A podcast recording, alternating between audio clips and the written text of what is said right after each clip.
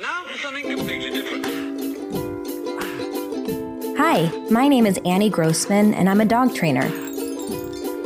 This podcast is brought to you by School for the Dogs, a Manhattan based facility I own and operate along with some of the city's finest dog trainers.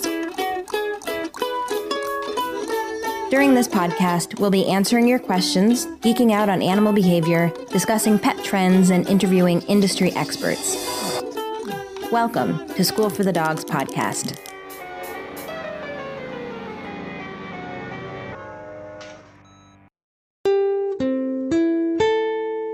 This week, School for the Dogs podcast is sponsored by SaneBox, the email service that is designed to make dealing with email a breeze.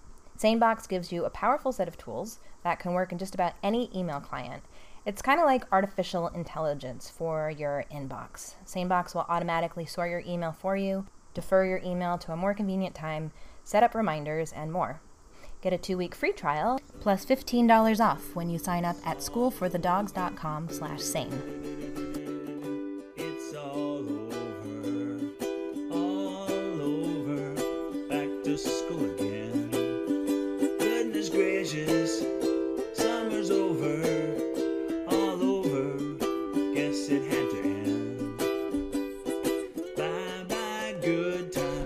Podcast listeners, thank you so much for tuning in. This is uh, a Q&A episode. This is uh, my second Q&A episode.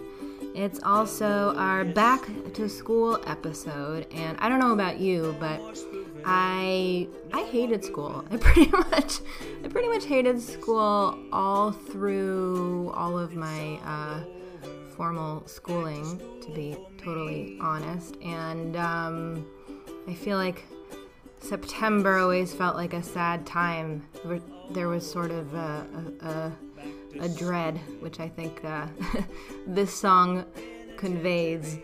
But now, as an adult and as uh, the owner of a school, school for the dogs, I don't feel that way at all. I, I love the weather and um, I love that my dog students are all coming back from their vacations and they're psyched to be back. I'm really glad to see their owners, so many of whom have uh, become really good friends.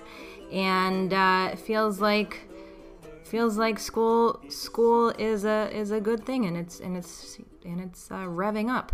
And actually we just signed a lease on a new space for school for the dogs. Um, our second space we're going to be operating in both locations for at least a few months um, if not longer. The new space is on east 7th street. We're hoping to have it open by next month. So that's a another reason that i'm excited about this back to school season. Um, but for me, when I was younger, I think the the only thing that made going back to school um, slightly uh, manageable was the back to school shopping. To be honest, I liked I liked getting books and pens, and um, I liked getting a new backpack, and I liked um, I liked that part of it. So I thought in that spirit. I would mention uh, before I start answering some of the great questions that have come in, I thought I would mention a few of the cool new products that we have uh, at storeforthedogs.com and maybe a couple ones that we've had for a while.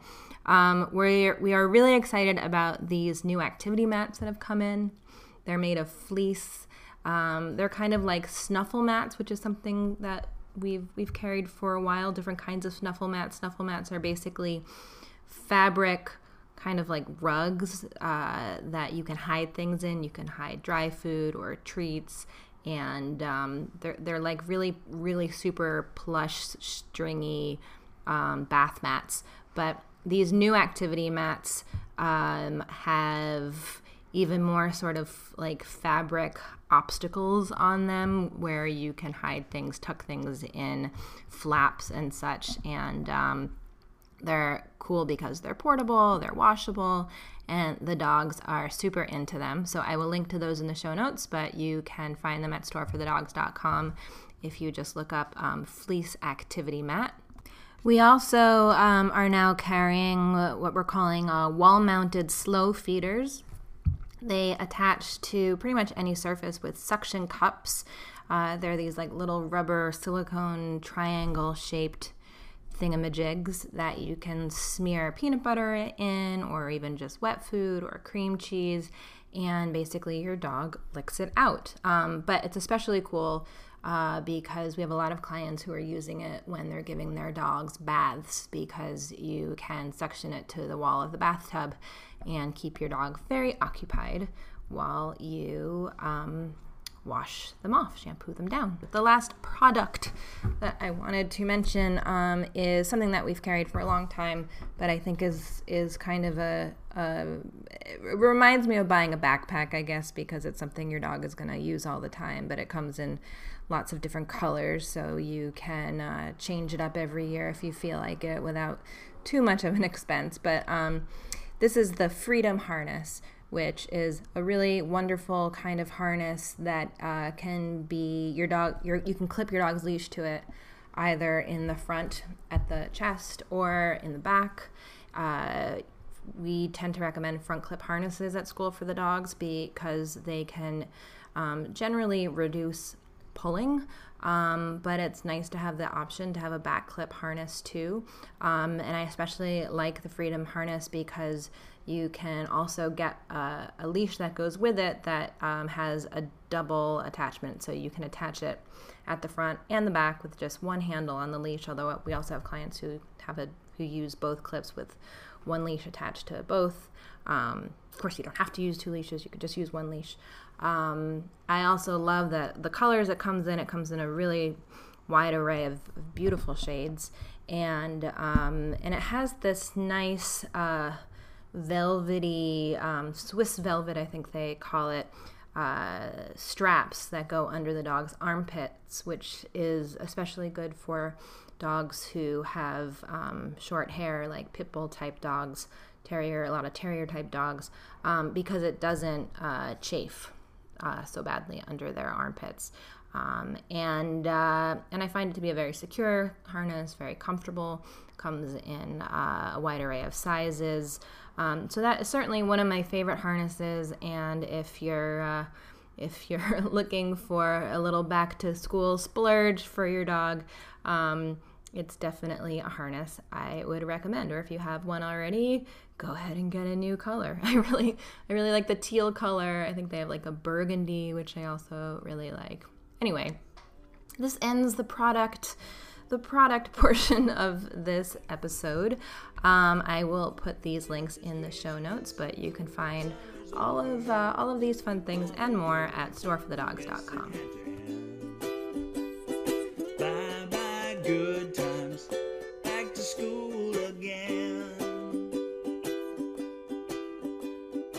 All right, our first question comes from Penny, who lives in Manhattan.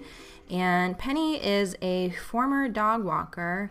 And uh, this is sort of a, a long anecdote slash question, um, but I think it's a worthwhile one. She writes At 11 p.m. on a recent Saturday night, while walking with a friend and his three dogs, we watched a dog without a harness or a leash, leash run north along Riverside Drive near the park entrance, but on the street side.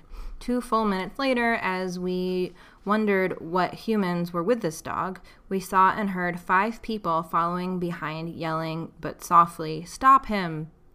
Unfortunately for us all, the dog passed us very quickly before we could get his attention with our own dogs, or a stick, or by just standing in front of him. Two police cars soon followed, asking if anyone had seen a dog. It seemed as if the dog ran into the park at 95th Street, but it was tough to tell in the dark. The five humans trailing behind seemed like they'd been running for blocks, and therefore tired, outsmarted, and unsure what to do next. Calling his name and running behind him didn't look like it had any effect thus far. All of this was hard to watch and got me to thinking about how this happened, and more importantly, wondering once a dog is off leash and starts to run, what can we, as mere humans who are much slower than dogs, do to stop them? We can't outrun them. Doesn't that invite a game of chase anyway that we humans don't want to play since we can't win it? We can call the police, I suppose. I actually didn't know this until I saw the police cars on this particular occasion. Is there a cue that we can train and practice, practice, practice in order to recall our dog should they begin running the other way? Do we double clip the leash to both the collar and the harness? What if both pieces of equipment break? Then what? Do we bring high value treats like cut up turkey, cheese, turkey slices to guarantee a dog's recall to us? Ironically, and most unfortunately, my same friend had one of his dogs wiggle out of her harness just a week later and dart across Riverside Drive herself. She was caught by a doorman, but not before several cars slammed on their brakes to avoid her in the street. This was needless to say anxiety laden for my friend, and we were both reminded of the dog from the week before.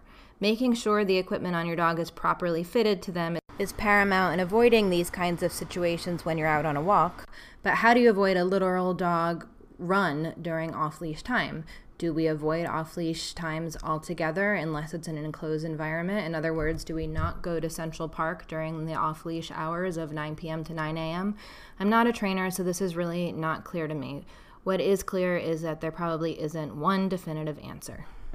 Okay, so there are several questions within this question, and I think uh, it touches on both choices that we need to make as dog owners, um, touches also on uh, equipment that I think uh, can help, and also certain training protocols. And uh, I'd like to I'd like to address the last part of the question first. What are we going to do about choosing whether or not to bring our dogs to off leash uh, dog runs where there isn't a fixed barrier? So, those of you who live in New York City might be aware that um, I believe most parks, or maybe all parks that don't have a designated dog run, it might be the rule, um, allow dogs to be off leash between the hours of 9 p.m. and 9 a.m. And certainly, uh, there is a large community of dogs and dog owners who frequent the off leash hours um, at Prospect Park in Brooklyn and in uh, Central Park in Manhattan. Now, I generally feel that all public dog parks are risky and that the safest thing is to avoid them altogether. Now, I know this sounds like a bummer bit of news to a lot of dog owners, but um, from a safety standpoint, I think that we are taking a lot of risks by letting our dogs be off leash in situations with a lot of dogs that we don't know who are being managed by people we don't know. And especially in New York City, we have a kind of bad dog park culture. That's a, a term I got from Sue Sternberg, who is a, an extremely well respected trainer who lectures all over the world about dog dog interactions and has surveyed dog parks all around the world. And uh, she is the one who pointed out to me how if you go to a dog park in New York City, you're likely to see kind of like a ring of people on the perimeter of the dog park, maybe drinking their coffee, talking to each other, looking at their phones, and the dogs are kind of in the middle of the dog park. And um, you know, were anything to go wrong, people aren't right there to stop things. And when things do go wrong, um, at least in my experience, people tend to have conversations with their dogs about what's going on uh, rather than actually going in and breaking things up or making sure that things uh, don't go bad to begin with. What you want to see at a dog park is people standing right near their dogs. I like to tell people, you know, if you're going to go to a dog park with your dog, don't think of it as a place where your dog gets to be off leash and do and he can do whatever he wants to do with all the other dogs think about it as a place where your dog and you get to hang out and he gets to be off leash. Um, but you are still very much there together and this is because you want your dog to be checking in with you all the time. You want to be checking in with your dog all the time. The best kind of dog dog play is between two dogs, uh, ideally, two dogs who know each other and have a good history of playing. And most times at the dog park, we don't see these kinds of coordinated play dates. It's just you know, you show up with your dog and your dog's going to play with whoever's there. And if you start to think about it, you know, it's requiring your dog to do a lot of reconnaissance on the ground, figuring out who is cool to play with, who isn't cool to play with, who they want to play with. And it's just a lot. It's having to navigate a whole new social situation and structure uh, every time you go. So I think ideally, if you're bringing your dog to a dog park, you should be coordinating with another dog owner who you know has a dog that your dog plays really well with so that you can be there at the same time. You should be really not far from your dog the whole time. And you really need to be tuned in to dog body language to figure out which dogs are are appropriate for your dog to be playing with, which dogs are inappropriate, and how you know, be tuned into dog body language enough that you can figure out when your dog is or isn't uncomfortable himself. I just wanted to mention that we run a dog run at School for the Dogs. We call it Schoolyard, and we kind we kind of try and run it like our ideal version of what a dog park should be. Uh, we approve all the dogs that are there. All the dogs, or most of the dogs, know each other just because um, they've all been approved and have all been coming. Um, dog owners try and coordinate to be there when uh, they know their dog's friends are going to be there. And uh, perhaps most importantly, we have a trainer who's always there to supervise and help people kind of learn to be better dog park goers. Um, the trainer helps make sure everybody's having fun, everybody's staying safe, but is also always trying to um, sort of educate uh, dog owners about what good play looks like. And um, I honestly think every dog park should have a trainer there, just like every pool has a lifeguard. I think having someone in charge makes a really big difference. Um, so the other thing Penny was asking about, well, not only you know should you or should you not bring your dog to a dog park, but what about dog parks that um, have off leash hours but are not necessarily fenced in? I really think um, you know you should uh, go to dog parks that aren't fenced in. Uh, with a lot of caution. Um, not saying you shouldn't do it, but I think that there is a certain degree of risk involved, and you need to accept that you're taking that risk. Which, of course, we all take risks all the time. We cross the street against the light. Sometimes we don't wear our seatbelts, right? Like life is full of risks. Um, but some things that you can do if you are going to bring your dog to a park uh, that isn't fenced in. First of all, um, you can bring a long leash. I would get a nice, thin, very, very long dog lead. I will um, link to one in the show notes, but you can get them at any pet store or at Amazon. Um, it should be something lightweight so it's not like weighing on your dog, but that um, you can hold on to so uh, you can be certain your dog is not going to run off.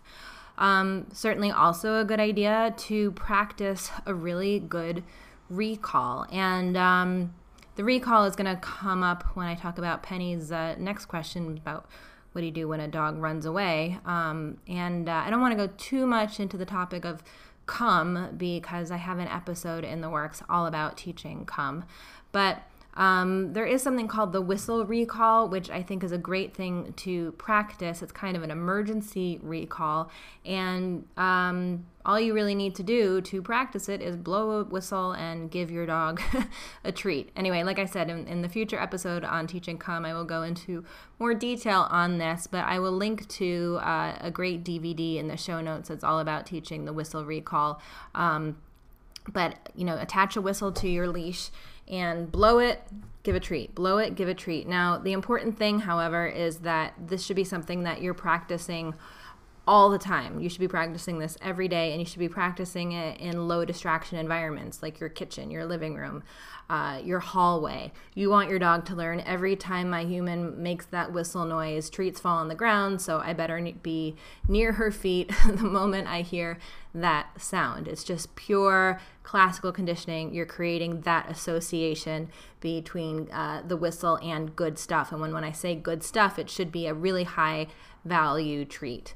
Um, you should be practicing this in the dog run, uh, but not only in the dog run, like I said, it should be practiced in a lot of situations that aren't as challenging. And if you do practice it in the dog run, you should practice it a lot of the time when it's not an emergency situation, when your dog is quite close to you, when you know they probably are going to come. But you want that whistle to be like a magnet to your dog. As soon as he hears it, he knows he has to come to you. Um, so, whistle recall is one thing that you can do, but again, I would advise that if you have any doubt about your dog coming to you when called, whatever you're using to call your dog, I would go to a dog park with a very long leash.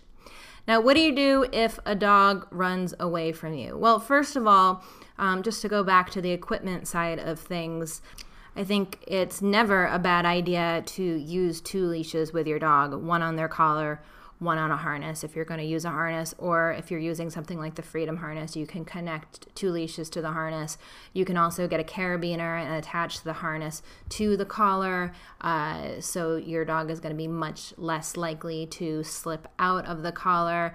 Um, I these are all relatively small investments, easy things you can do to keep your dog safe outside. This is not the first horror story I've heard about dogs slipping out of their harnesses and running across huge avenues. Fortunately, Penny's story has a relatively happy ending, and I'm sad to say that a lot of the stories I've heard like this don't. Uh, so I think investing in the right equipment is very smart, especially if you're not the one who's going to be walking your dog. If you have a neighbor walking the dog or a dog walker walking the dog where you're not sure they're going to be putting the uh, harness and everything on right. You want to be as safe as possible. Write out instructions if you need to. Take a video demonstrating how to use these things and insist that they use uh, two leashes connected at two different places. I also really like hands free leashes. I think that they can certainly up the safety factor. Um, I like to use um, a Found My Animal leash. There are these very nice nylon rope leashes that um, I can hook around my waist, or I even have clients who use them uh, strapped over their their uh, neck and shoulder, kind of like somebody would wear a purse.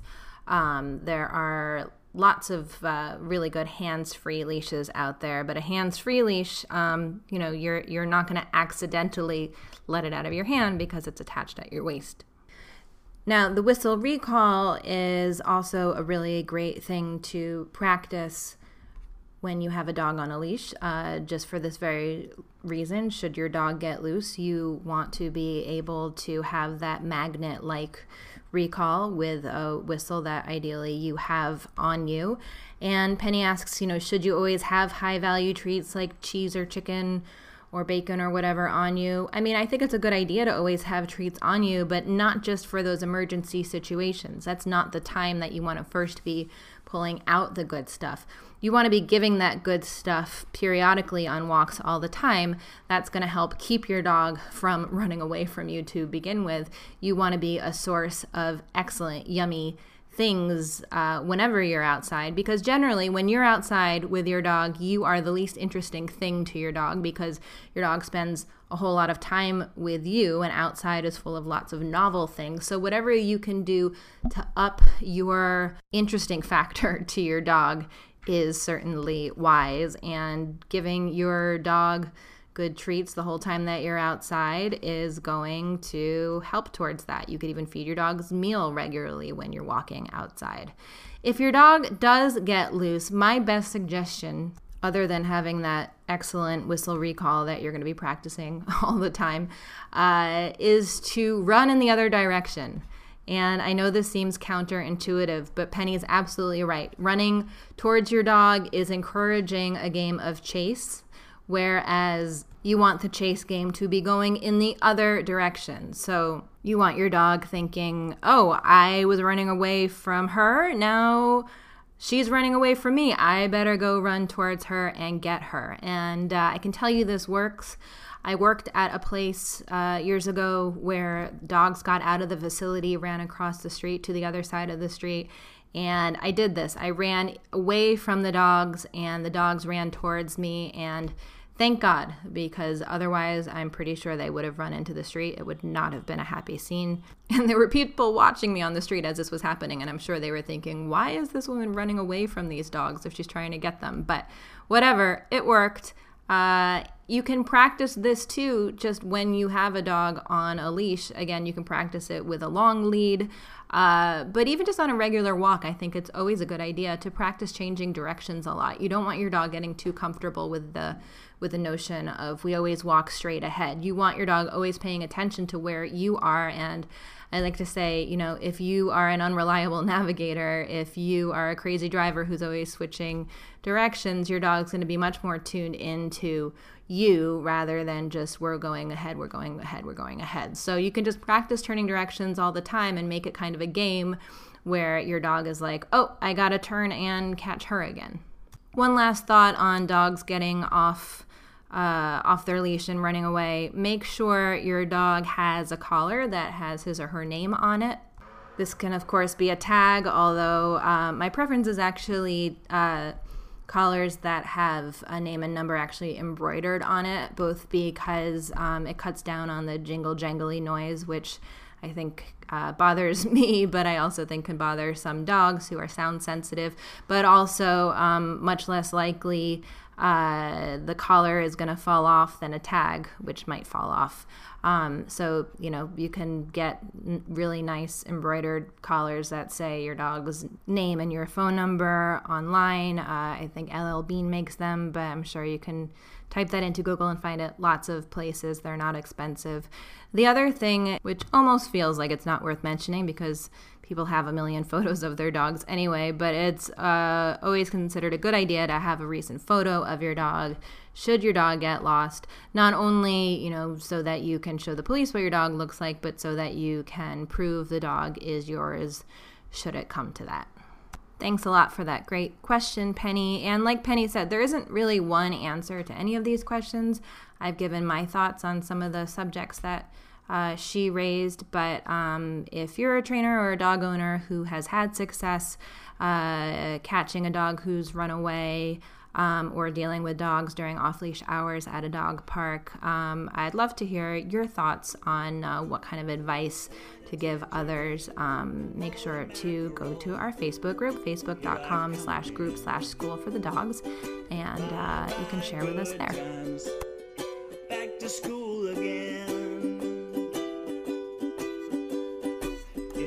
Our next question comes from uh, Instagram user MaxS0008. Max writes, My one dog attacks our other dog if she sees another dog. Doesn't matter if the other dog is paying attention to them or not. She does this if they're on a leash or in our yard loose. She seems to get excited and not know what- what to do with herself, so she attacks her brother. Any suggestions to stop this?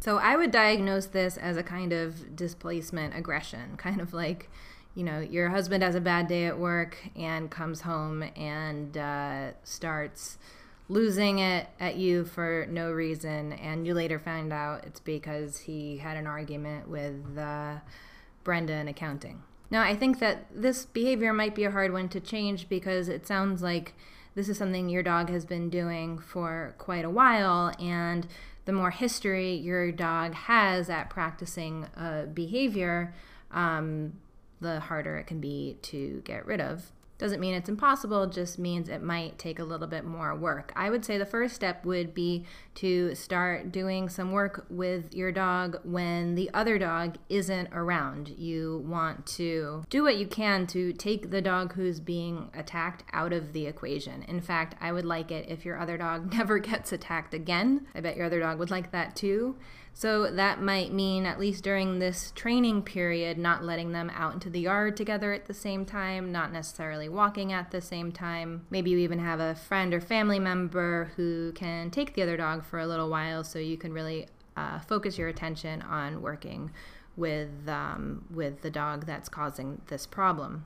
Now, for your dog who's having the issues, the, the attacking issues, uh, I want you to figure out what kind of distance your dog can be at where she's not reacting to other dogs. And that might take a little bit of experimenting, but what you can do is have a neighbor who has another dog maybe try and figure this out with you. So you're going to stand at one end of the block, your neighbor with his or her dog is going to come around the corner from the other side of the block, and you're going to watch your dog and try and figure out how close the other dog needs to be for your dog to start getting agitated and uncomfortable. I would suggest starting this exercise not in your yard, doing it out on the street or somewhere ideally kind of neutral because um, I think it's likely that any dog your dog sees when your dog is in her yard is going to set her off no matter what the distance is because she probably sees that as like kind of like her territory. So,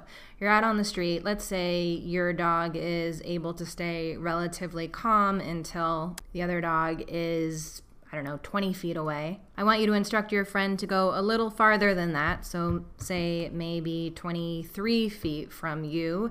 And you are going to click or say yes or use some kind of marker the moment your dog looks at that other dog and is not freaking out. You're pinpointing the moment of, of a calm look. And then you're going to follow that up with uh, something that is rewarding to your dog. So that could be a food reward, that could be a game of tug or tossing a toy. If you're playing tug or tossing a toy or giving a treat or whatever, it should be in the other direction, away from that other dog. And whatever the reward that you're using is, it should be really great. So it should be like a really fun game of tug, or it should be the opportunity to play with a favorite toy, or if you're using a treat, it should be like roast beef or bacon. And I think uh, for what you're describing, a tug, a game of tug, or playing with a toy might be even more rewarding to your dog in that moment than food because it sounds like she has some energy she's trying to release, and we want to give her an appropriate way to release that energy rather than uh, attacking her brother. So, what you're really doing is two things. One, you're working to create a new association. Every time I see another dog, my human offers me something really good and again, I know you're not always going to be in the equation. If your dog is in the yard, you might not be right there. But this is just we're we're we're taking baby steps. This is just the beginning of the training. So you're working on creating that association. And for the association part of it, you don't even really need a clicker. You don't have to be pinpointing some specific moment that your dog is acting calmly and good. But um, but it can help. It can help to sort of do the other thing we're trying to do, which is to like help your dog take a mental snapshot, emotional snapshot almost of what it's like to be to be calm and uh, collected when there's another dog around, and you're rewarding that behavior. Clicking that behavior, I think of it like you're taking a picture of that behavior so your dog can add it to her photo album of of things the human likes. But it's really important to find the distance where your dog can deal I don't want you trying to do this kind of training at a distance where your dog is freaking out. So if that distance needs to be 50 feet, it should be 50 feet. But your dog's not going to be doing good learning if uh, if um, she's going bananas because there, because there's another dog around. Anyway, so you have the other dog at 20 23 feet or whatever it is. Once your dog is able to calmly look at that dog, I bet first of all, I bet what's going to happen quickly is your dog's going to learn. I look at that dog and then I look back at my human because when I look calmly at that dog, my human gives me something good, be it a treat or a toy or whatever.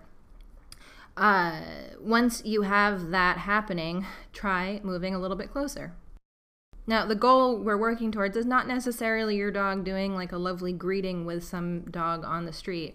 I just want your dog to be able to calmly exist and turn her attention towards you when there's another dog on the street. Uh, once you've gotten really good at practicing this, you can try taking it to your yard. And uh, when you feel really confident that with you in the yard with your dog, that your dog is going to turn her attention towards you, uh, you might consider adding in your second dog, whether you're going to be practicing in the yard or on the street. Again, I would probably say practice on the street before you start practicing in the yard when you add in your other dog, I want you to go back to kindergarten, as we call it. I want you to start from the beginning. So, if you have been able to get your dog to the point of being three feet away from another dog without losing her her mind, uh, I want you to go back to 20 feet. because you're adding the the other dog in, which totally changes the situation. You want to make everything else as easy as possible. If you're making one thing a little bit harder for her, you want to make everything else super, super easy. So, really great question. Um, this is a lot of the kind of work we do in our Sidewalk Psychos class. And uh, if you want some more information on this kind of training, sort of helping reactive dogs be uh, be more socially adept, I suggest picking up uh, Grisha Stewart's book, Behavior Adjustment Training, also called BAT, which um, has lots of great protocols for uh, helping dogs be more comfortable around other dogs. Holy mackerel, here I come again. Bye bye, good times. Back to school Our last question comes from Instagram user Olive the Fluffy Muffin, uh, who's human, right? I'm assuming it was the human who wrote the question. Uh, how do you stop a dog from going bark crazy in an elevator when another dog comes in, or when you're getting on and there's a dog there? So, this is kind of a two part question because there's two different scenarios. One, you're already in the elevator and then a dog comes in. The other is you're going uh, into the elevator and there's already a dog there.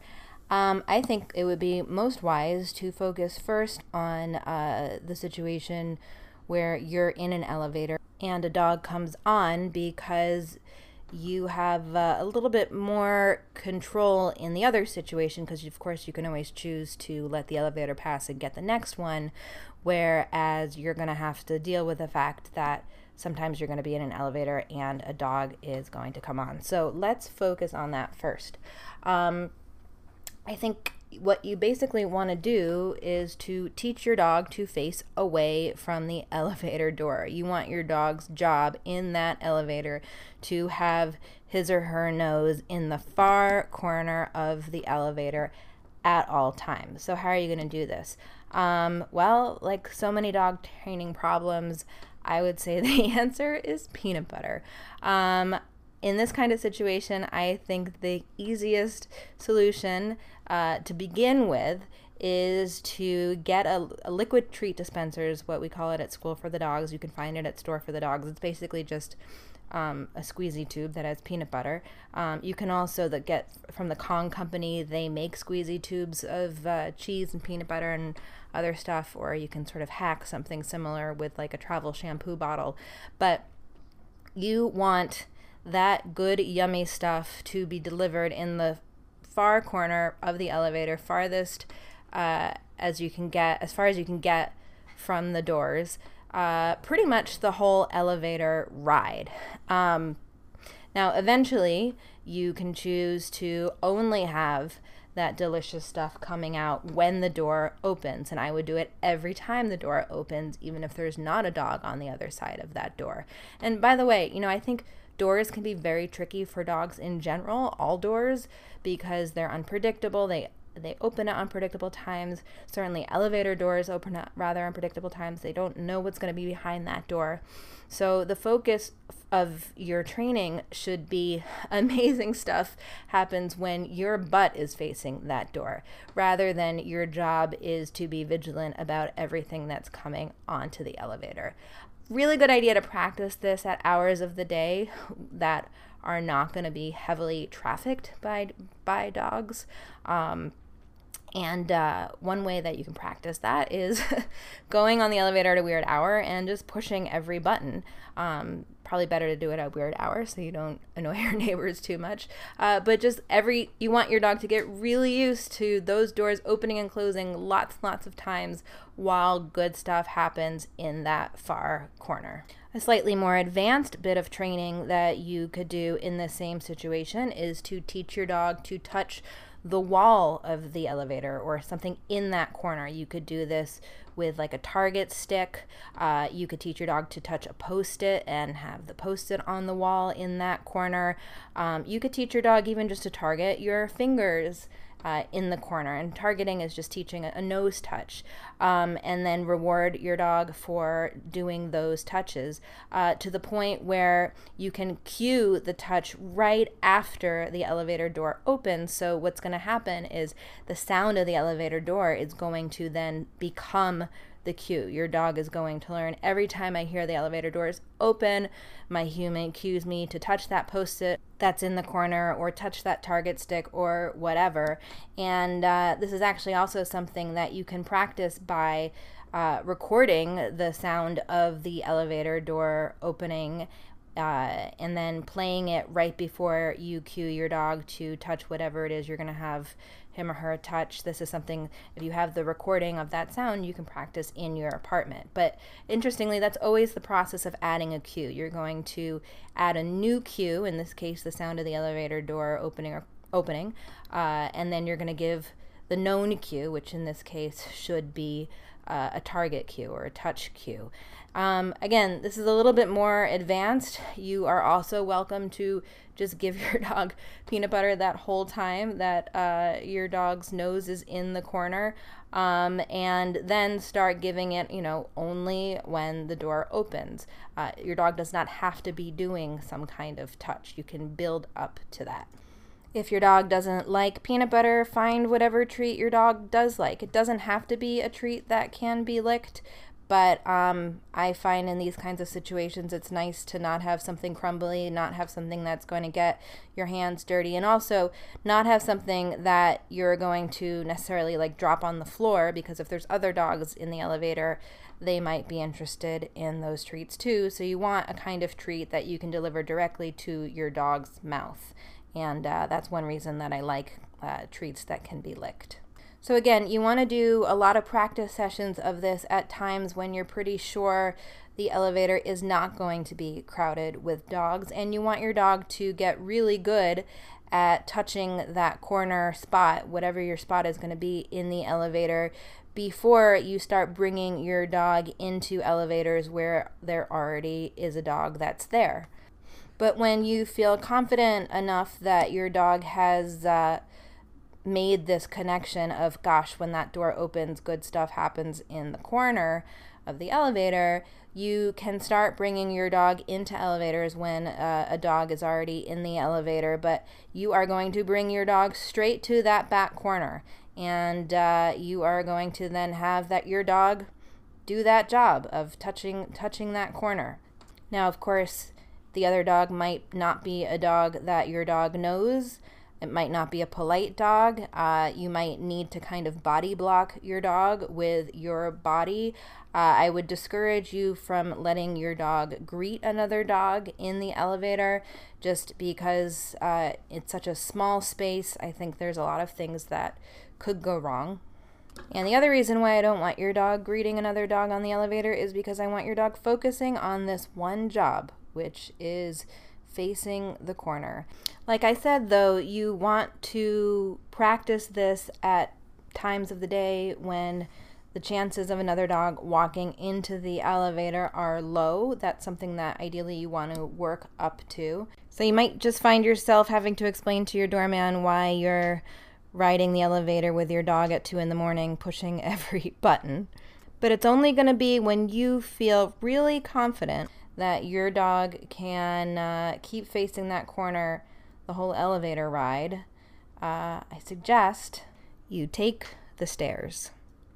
If you have a question for a Q&A episode, you can email podcast at schoolforthedogs.com or you can uh, submit it at anniegrossman.com um, or you can uh, direct message us on Instagram. If I don't answer it on the podcast, I will try to answer it on Instagram or else in my semi-monthly Q&A column at rover.com slash blog.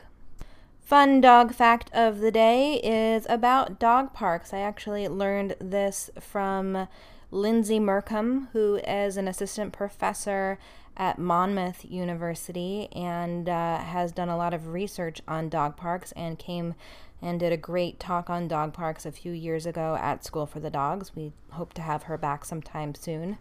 Uh, she told me that there are fewer incidents of uh, dog dog aggression at large dog parks than at small dog parks, which seemed uh, surprising to me because you would think at a small dog park, people would be close to their dogs. Uh, there would be less square footage, less chance of bad stuff happening. But actually, it's the opposite, which is true. At small dog parks, people tend to, like I said, sort of sit on the perimeter and let their dogs do their thing. And by the time someone can actually get to their dog to uh, get them out of a problem situation, it's often too late. Whereas at large dog parks, when you think of like like off leash time at Central Park or whatever, you don't let your dog get too far from you. You're generally always five or 10 or 15 feet at most away from your dog because it is large and you want to keep an eye on them. And because you are closer to your dog, you are uh, more likely to be able to intervene quickly and to keep them out of trouble. So, uh, if you have a choice between uh, going to a small dog park and a large dog park, uh, pick the bigger one. Our woof shout out of the day goes to Ellie, who is a toy Aussie who has been uh, coming to school for the dog since she was a tiny, tiny pup. She is on Instagram. You can follow her at Tiny Ellie Bean. Ellie is truly adorable um, and uh, is always showing off her excellent training on uh, on her Instagram. So um, I'm I'm endlessly impressed with her owner's Winnie's uh, devotion to Ellie's training, specifically because she is really interested in making sure that Ellie can behave nicely at her office. Winnie, uh, her human works at Ollie, the food company, and uh, Ollie is a dog friendly office. And um, not only has Winnie put in a lot of effort to make sure that Ellie is a very well behaved office dog, but um, I know that she has also been a big help to some of her colleagues, helping them make their dogs more comfortable at the office and also making non dog owners at the office feel more comfortable around all the dogs that are there and uh, helping them be good dog trainers because uh, I think we're all training dogs when we are hanging out with them. Um, helping the non dog owners uh, who are there interact uh, in beneficial ways with the dogs who are present. So, high five, Winnie. You're doing a great job. And uh, everyone at School for the Dogs is so happy to have you and Ellie as members.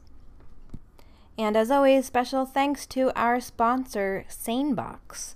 SaneBox will get your email in order. You can try it out with a two week free trial and $15 off if you go to schoolforthedogs.com slash sane.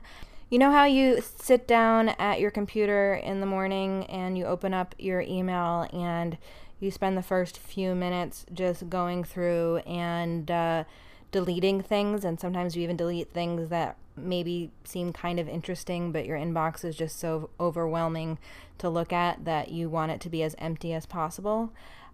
I don't do that. I used to.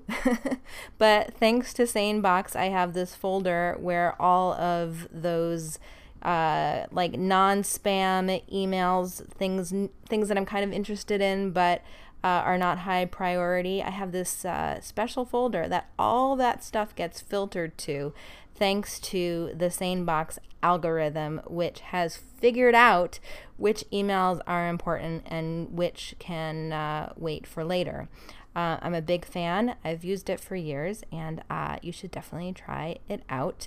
Unless you just have lots of time in the morning um, to delete emails and uh, you have nothing better to do, then definitely do not use SaneBox. Or if you've trained your dog to sort your email for you, uh, then you definitely also don't need it. Thanks so much for listening. You can support School for the Dogs podcast by telling your friends about it, leaving a review, or shopping in our online store. You can learn more about us and sign up to get lots of free training resources when you visit us online at schoolforthedogs.com.